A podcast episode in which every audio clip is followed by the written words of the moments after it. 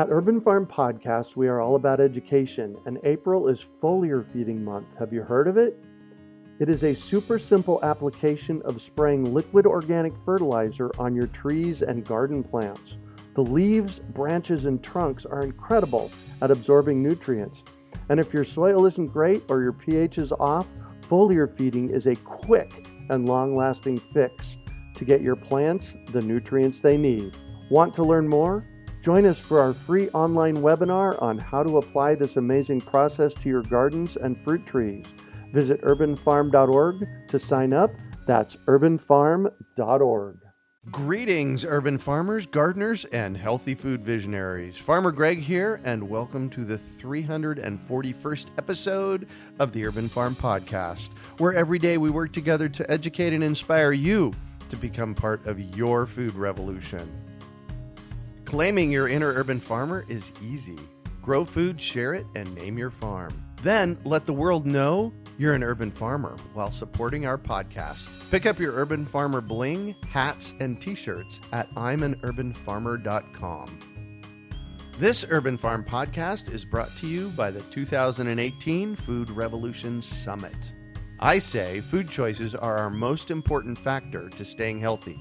The Food Revolution Summit helps us in this discovery process. It's free, online, and features 24 top food and health experts teaching us how to reduce the risk of the most notable diseases of our time. Visit urbanfarm.org forward slash summit to sign up for this life changing event. Today on our podcast, we have someone who is bringing awareness of the beauty of nature to her part of the world. We're talking with Mary Reynolds about care of the earth, food, and nature. Mary grew up on a small mixed farm in Wexford in the south of Ireland and eventually set up her own company designing gardens in Dublin. A few years later, and having lost her will to live from constantly designing modern gardens, she realized that she could no longer continue shaping the land in the same way and thus reimagined her work to become nature rather than human centered. She brought her new, still relatively uninformed ideas to be showcased in the Chelsea Flower Show in London, where she achieved a gold medal, unusual at the time for a first time effort. Since that time, Mary has built up quite a cult following in the world of garden design and is considered unique in her field. She eventually decided it was time to rethink the whole relationship she had with the land and re examine what it truly means to design in harmony with nature. This led her to her beautiful book, The Garden Awakening Designs to Nurture Our Land and Ourselves. Welcome to the show today, Mary. Are you ready to rock our perception of gardens? Absolutely. Thanks, Greg. You bet. So I shared a bit about you. Can you fill in the blanks for us and share more about the path you took to where you're at today? Sure. So when I moved back to the countryside from the city of Dublin a long time ago now, I knew that something was wrong with the way I was working with land, but I didn't know how to, you know, put it into words or shapes or concepts yet. But one night I had a very particular dream, which was very simple, really. I was a crow in the dream. And when I was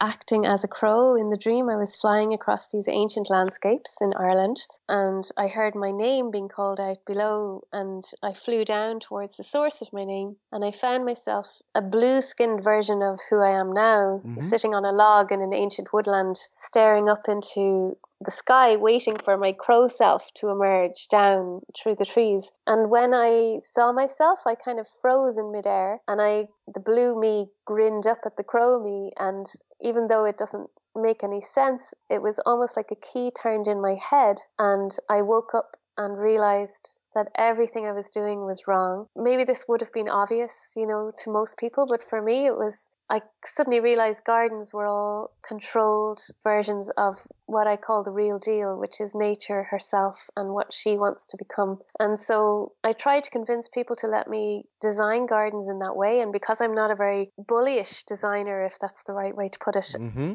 I wasn't able to convince people because they didn't understand why I would want to put a bunch of weeds in a garden, you know? Uh-huh. So eventually I realized I'd have to do something kind of drastic. So I'd heard about this Chelsea Flower Show in London. I'd visited it briefly. I really was very, very naive. I hadn't really done any traveling or anything like that. But I thought, well, if I showcase this at a flower show on an international stage, then perhaps I could change the fashion. And I instantly had stepped into a role looking back, which was one of protection of nature as opposed to being a garden designer. I had a different modus operandi at that point. Uh-huh. And so I realized that changing the fashion, which seemed to be what I was striving against the whole time in garden design, if I went somewhere where fashions got changed, like the Chelsea Flower Show, mm-hmm. and I made it fashionable to, to create very, very natural native landscapes, then perhaps I could have an effect. And that was my first concept of trying to change things. Anyway, that went down quite well. Yeah, you won a gold medal. That was a great adventure. And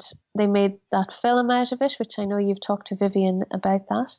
Yeah. Um, Dare to be Wild. And that was fun. And then since then, I ended up as a single mum with two small children living in the most remote peninsula in Ireland and the edge of West Kerry, past Dingle, out as far as you can get. The next stop is America. And it was quite an isolated place to live. I decided that I knew this film was coming out, so I decided to write the real story of the movie as such, you know? Yeah. But I realized I was bored doing that after about 20 minutes because I had talked to Vivienne about it so much that I really didn't want to, to write about it anymore. So I started writing about my work, and very, very quickly I wrote myself out of a job because I realized that even though all, all my gardens were, you know, very beautiful and they were designed in harmony with the shapes and patterns of nature and they were made without chemicals and using native plants they didn't want to stay as I had designed them. The land itself had other intentions of its own. Oh, yes. I had to work out what those intentions were because otherwise I was not working in harmony with nature. I was still working against her. So I wrote myself out of a job, and for a number of years I spent writing when the kids were asleep at night. I was mostly awake while they were asleep. Mm-hmm. And it allowed me to reimagine what was wrong with the way we were working with land. And I realized I could actually get people to change, to make a huge difference through the little patches of land that they might be lucky enough to call their own, which is their gardens. Mm-hmm. That's where I went with it. So after my interview with Vivienne, I was so inspired. I actually went out and rented on iTunes the Dare to Be Wild movie. And I was totally moved by how you worked this thing out. Can you tell us a little bit about the movie and how it came to be? Sure. When I was younger, before I got squished by life, I hope you understand what I mean by oh, that. Yeah. Before, so I used to be able to make whatever I wanted happen. Now I'm finding it, it is coming back, you know, my ability to create the world around me. But when I was young, I used to just imagine things, they would almost instantly come into being. Mm-hmm. They weren't always well intentioned things. I'm very careful these days about my thoughts and where I put energy. But back then, I had done the Chelsea Flower Show. I had started working with the BBC. I had all the things I imagined I wanted. But looking back, I mean, what I was chasing was not always a positive thing, do you know? Right. And it was notoriety and it was youthfulness that didn't allow me to understand that none of that was of use or of benefit. But one of the things I realized was I wanted my story to be made into a film. I thought that was a good idea. So I put my energy into thinking about that. And mm-hmm. once it was thought, I set it to one side and waited for it to happen, you know? So quite a few people had approached me, in fact, to make a film out of my story. Wow. Before Vivienne. But Vivienne was the one person I liked I liked her intentions. I mean, she came along quite late in the process when I'd already been squished by life, mm-hmm. and I had learned a lot at that point. So what I learned was that Vivienne had good intentions, and she was incredibly inspirational person. She was a lawyer in America. Mm-hmm. Later in her life, she decided to give it all up and become a film screenwriter and director. Now, she had not done anything before Dare to Be Wild. I know it was a risk to take to give her my story, but somebody has to take risks on people, and people yeah. had taken risks on me, and, mm-hmm. and I liked her. We had good crack together. Her intention was to showcase nature in a very positive light and to push the ecological side of the film. Once I knew she was there with that, I, I was happy to go along with it, you know. Yeah. Well, it was an extraordinary movie. In one of the scenes early on in the movie, you write a note for yourself and put it on the wall. It says, Thank you for my gold medal at the Chelsea Flower Show. Tell me about that because that was really you calling the win into reality. Yeah, like I was saying earlier, I often I knew how to make things happen Uh-huh. in my life. Now, the reason I knew was, you know, when you read something and it resonates as the truth, Uh-huh. that's when you can make something happen. Sure, earlier in my life, I had read a book by somebody I'm sure you've heard of called Deepak Chopra Oh yes. Called The Seven Spiritual Laws of Success. And one of the things in it resonated with me, which was that you say thank you for something and it'll already come into existence. Whereas if you Mm. wish for it or pray for it, you're holding it in the future. The thing I did not understand back then was that you always have to add if it's meant for me or if it's for my higher good or whatever version of that you want to add, because you can attract things into your life that are not meant for you Uh-huh. and they can throw you off your path for many years. But back then, I decided that, you know, there was no way I was going to raise quarter of a million according to everybody I knew. Mm-hmm. But I knew that if I wrote this note on my fridge and said thank you for my full sponsorship and gold medal at the Chelsea Flower Show, if I said it often enough and believed it, then I knew it would happen. So I just wrote it on my fridge and said it every morning. And then I busied myself with falling in love with a very handsome man, ran away to Ethiopia chasing him, and just waited for the money to arrive in the door, which it did. Which it did. I love that. But it was very interesting. What isn't in the film was that I had lied through my teeth to get into the Chelsea Flower Show in the first place. Uh-huh. Being very Irish, it doesn't occur to us that rules are really real, you know? Yeah. We kind of work around them. And when I had rung the Royal Horticultural Society in London, asking them for an application form for the garden. This very posh Englishman answered the phone, very kind man. And I said, Look, will you send me out an application form for the Chelsea Flower Show? And he said, Look, love, you sound very, very young and very naive. And he said, There's no point in us sending out to an application form because there isn't a hope of us letting you in, you know? So there's no point wasting your time. And back then, it was very difficult to get into the Chelsea Flower Show. It was really for people who were already really established. uh-huh. And also, I can completely understand why they wouldn't want somebody unknown entering because you could let them down and Right. it could be a total mess and it makes sense, you know? Now they're very much more open. I think we opened up the gates a lot for people. So instead, I kept ringing back because I was very persistent and he kept lying, basically. I think, looking back, Uh-huh. saying that he was going to send it out to me. I convinced him to send it to me for the crack as a student, just to pretend I was doing it as a project. And eventually I got a hold of a secretary who said that those forms had been sent out eight weeks previously and they were due back in the following Monday. This was a Thursday afternoon. And I was going to have to have full sponsorship in place as well as a full set of design drawings. And she was kind enough to let me courier all that over to her on the Monday and she slipped it into the judging file. So I forged the sponsorship documents from an obscure company in Beirut that I figured they couldn't track down Right? and slipped everything over by courier. And yeah, the rest is history.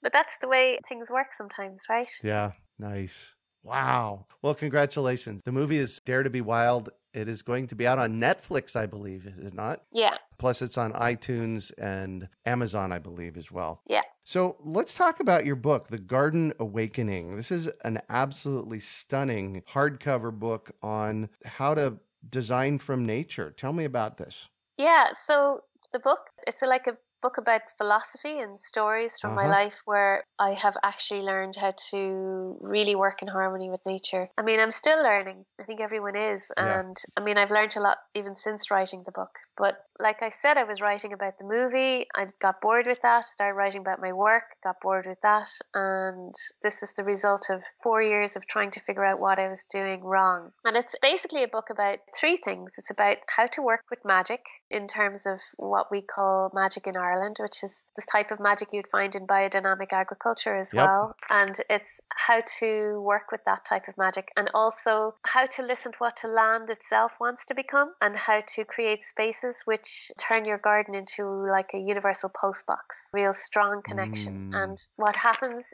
in this way with working with land is that you gradually, gradually heal the piece of land you're working with, and in a direct reflection of that, you heal yourself.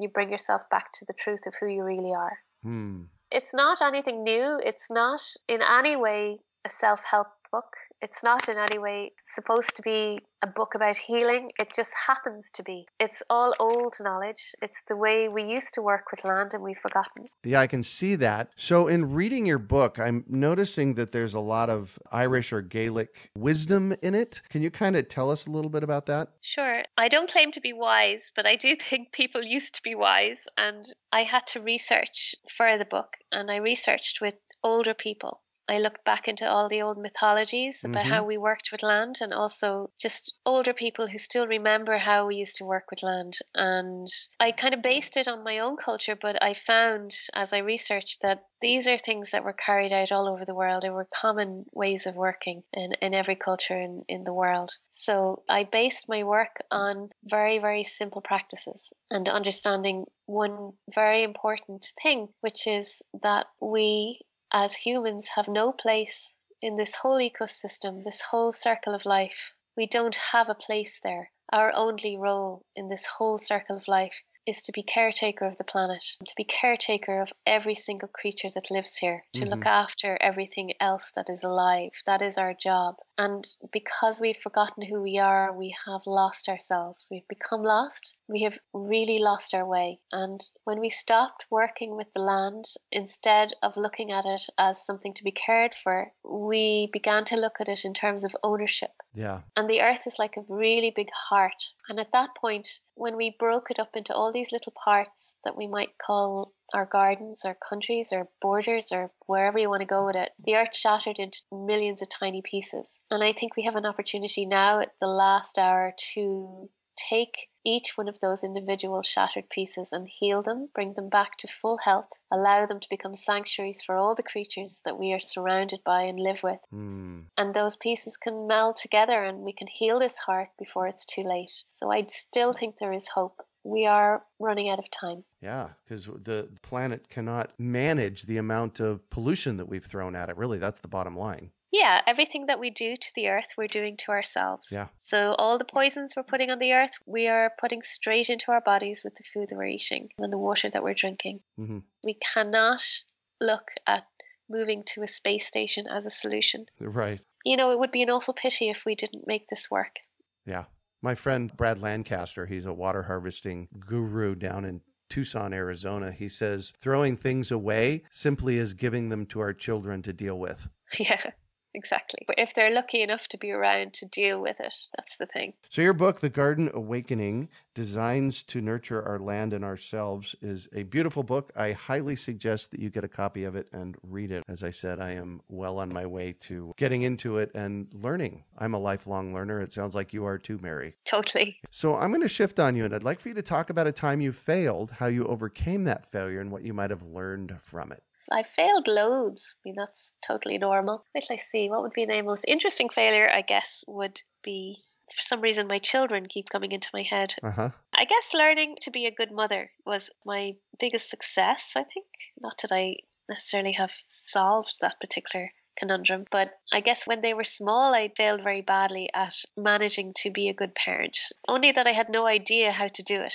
Right. Sorry, this is probably not a very interesting version, actually. I learned from that. I learned from my children how to care for myself and how Mhm. to care for the earth. Yeah. They taught me how to step back into the role I spoke about, about being a caretaker of the Mhm. planet as well as them and as well as myself. Yeah. You know what? I have something that is similar, not equal in any mean, but we just recently got a puppy here at the urban farm. And, you know, it's parenting of sorts, you know, definitely not like parenting children because I can, you know, I can put the puppy in a crate and walk away.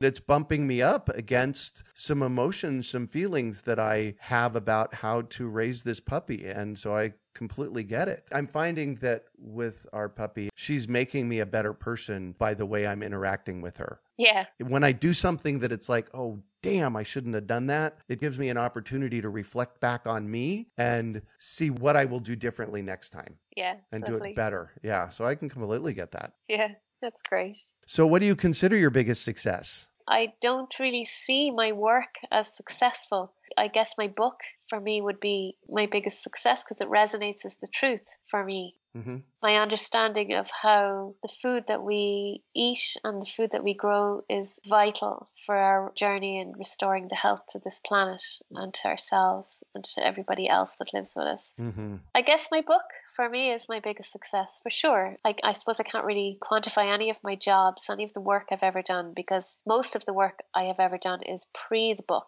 All right. I wanted everybody to create their own gardens because I can't do it for them. I cannot form a relationship with your land for you. Right. The whole point of the book is to learn how to form a relationship with your land and introduce it into your family the same way as any child. It's about raising land, basically. A cleared piece of land is like a child, and a mature, independent being is where you want it to be. And we have to guide it to become a mature, independent, living ecosystem, which does not need you but I don't want people to let their land go wild on its own. Right. Number one, too many things can go wrong, and we haven't time for that. It's a fast track to get the land back to its strongest, most diverse ecosystem that we can in the quickest possible way, at the same time, growing food in that system. So it's really about raising land, and it sounds like a strange thing to say. You could raise a child by throwing it out into the garden and say, raise yourself, you know? Uh huh. you know, and it might survive. It probably will survive in some form. Might not be healthy. It might go wrong. You know, so many things can go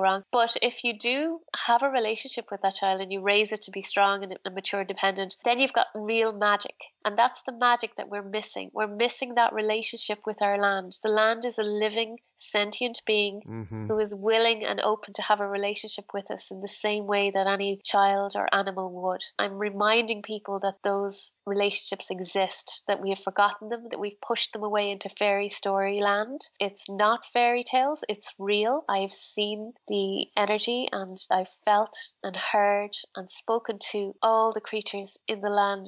And it's not that I'm any different to anybody else. Mm-hmm. this is what something that we've forgotten that we can do. And it's a gentle way to live but it's pure magic. And living in pure magic is where i want to be. And it restores that hole in your heart that has Mhm. been ripped ever since we stopped having that relationship with the land. This book reminds you very simply how to restore it. And it takes a while. Same as any relationship. It can't be done overnight.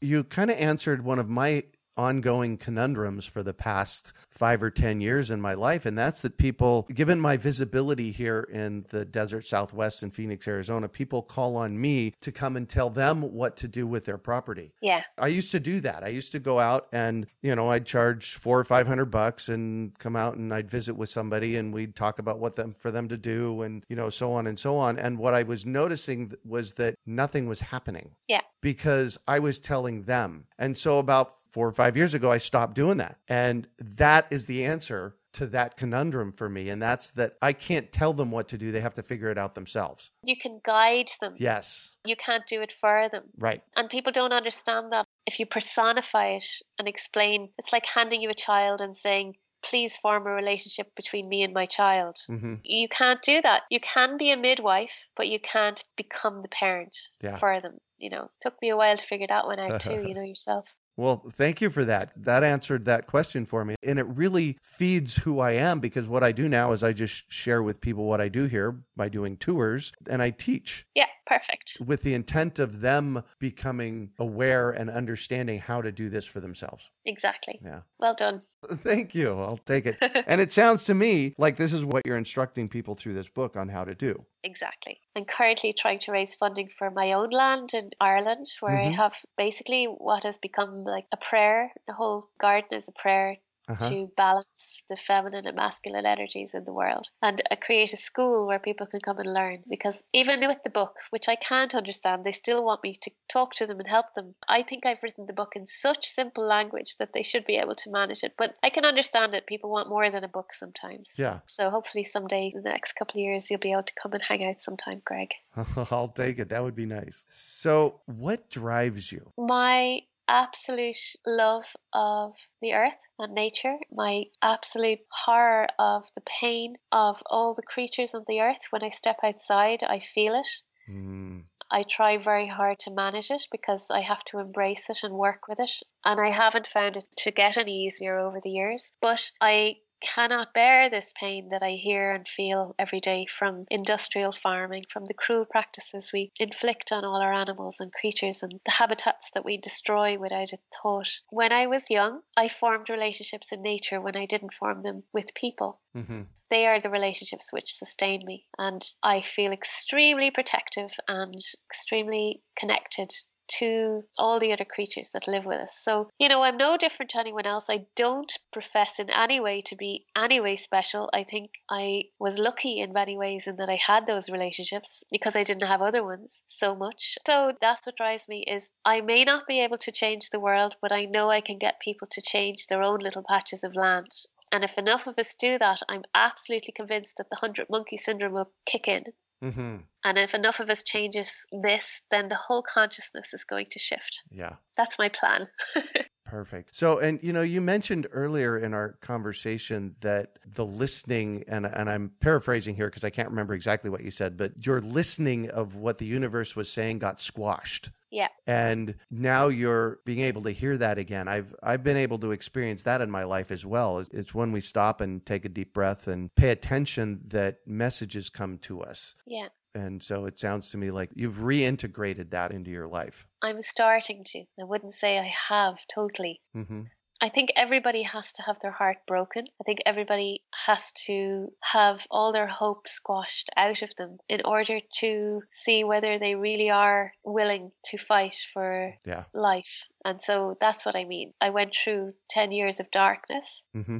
And at the end of it, instead of it completely squishing me, there was enough light left for me to grow up from it, you know? Yeah. And it's like everybody has that choice. You can either become bitter and angry, or you can, like any seed, you can put your roots down into the shit and get strong from it and grow up towards the light. And I was very lucky in that I had a lot of help to grow in the right direction. Yeah. I'm still at it, like, obviously, and always will be. I think as long as we're breathing, we're still learning, Exactly. or we can still learn. Let me put it that way. I hope so. Yeah. I have a terrible cold, so I know I probably sound like I'm completely bunged up. You sound great. If you could recommend one book for our listeners, what would it be and why? My favourite book in the whole world is called The Global Forest by Diana Beresford Kroeger. She's one of my great heroes in life, a woman from West Cork in Ireland who is an incredibly brilliant scientist. She moved to Vancouver in the States. Uh huh. She invented blood plasma. She gave it all up after being headhunted by all the multinationals, as you can imagine.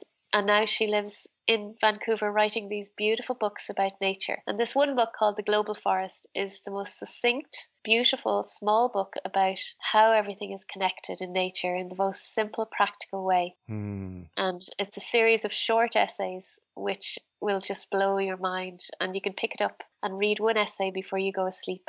It's just her love and understanding of nature is second to none. She's amazing. Nice. The Global Forest 40 Ways Trees Can Save Us. Yeah.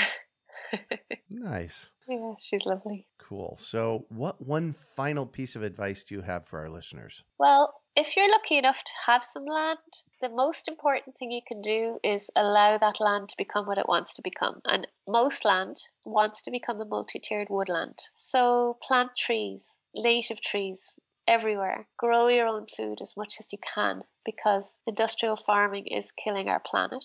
The more of us that can step out of that system, the more of us can affect change by forcing them to change. Mm-hmm. So, trees and food, you can't go wrong with that. Beautiful. Well, thank you so much for joining us on the show today, Mary. Welcome. Thank you. It's lovely to talk to you, Greg. So, how can our listeners get a hold of you? I guess through my website, which is www.marymary.ie. Mary Mary quite contrary. How does your garden grow? Uh huh. So that's my website. They can get to me there. My manager, Claire, is a really amazing lady who manages all that stuff. So Perfect. That's the way to go. Perfect. And then Dare to Be Wild will be out on Netflix here in the next few weeks. And if you want to watch it right away, it's available on iTunes. And it's a really beautiful, uplifting film. I don't know about you, but I just can't bear all the dark films everywhere Yes. at the moment. But this one is so lovely and uplifting. It's good for your heart. Good for your soul. Absolutely. I was inspired by watching you and watching the movie. Right. So you can find show notes from today's podcast at urbanfarm.org forward slash Mary Reynolds. We are your urban farming resource. You can find our podcast on iTunes, Google Play, Stitcher, and iHeartRadio. Also visit urbanfarm.org urbanfarm.org to find articles, podcasts, webinars, courses, and more. Well, that's it for today. Thanks for joining us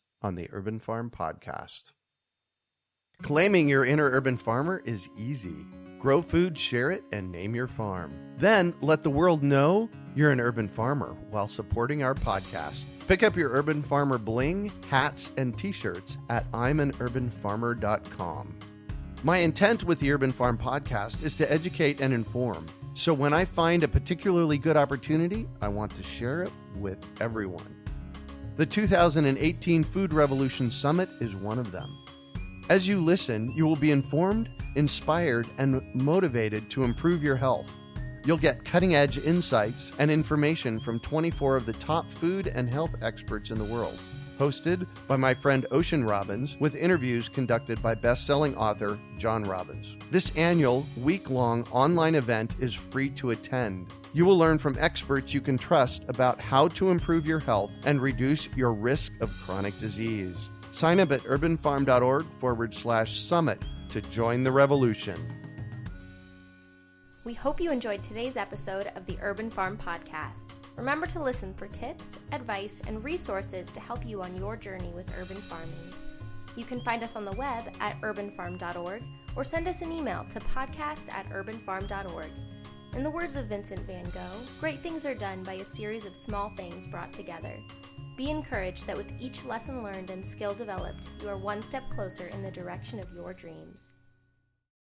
One of the first things that many of us learn when we start to garden is how to water and fertilize the soil. But there is an exception to this rule, and it's called foliar feeding. You should foliar feed or water the leaves of your plant with liquid fertilizer when you want certain nutrients to be absorbed better. Not only are the leaves great at uptaking liquid fertilizer, if your soil isn't very good or your pH is off, foliar feeding can help your veggies and fruit trees quickly get the nutrients they need to thrive. If you're ready to start foliar feeding for maximum growth, yields, and quality, head on over to urbanfarm.org forward slash feed the leaves to see our selection of foliar feeding products. That's urbanfarm.org forward slash feed the leaves.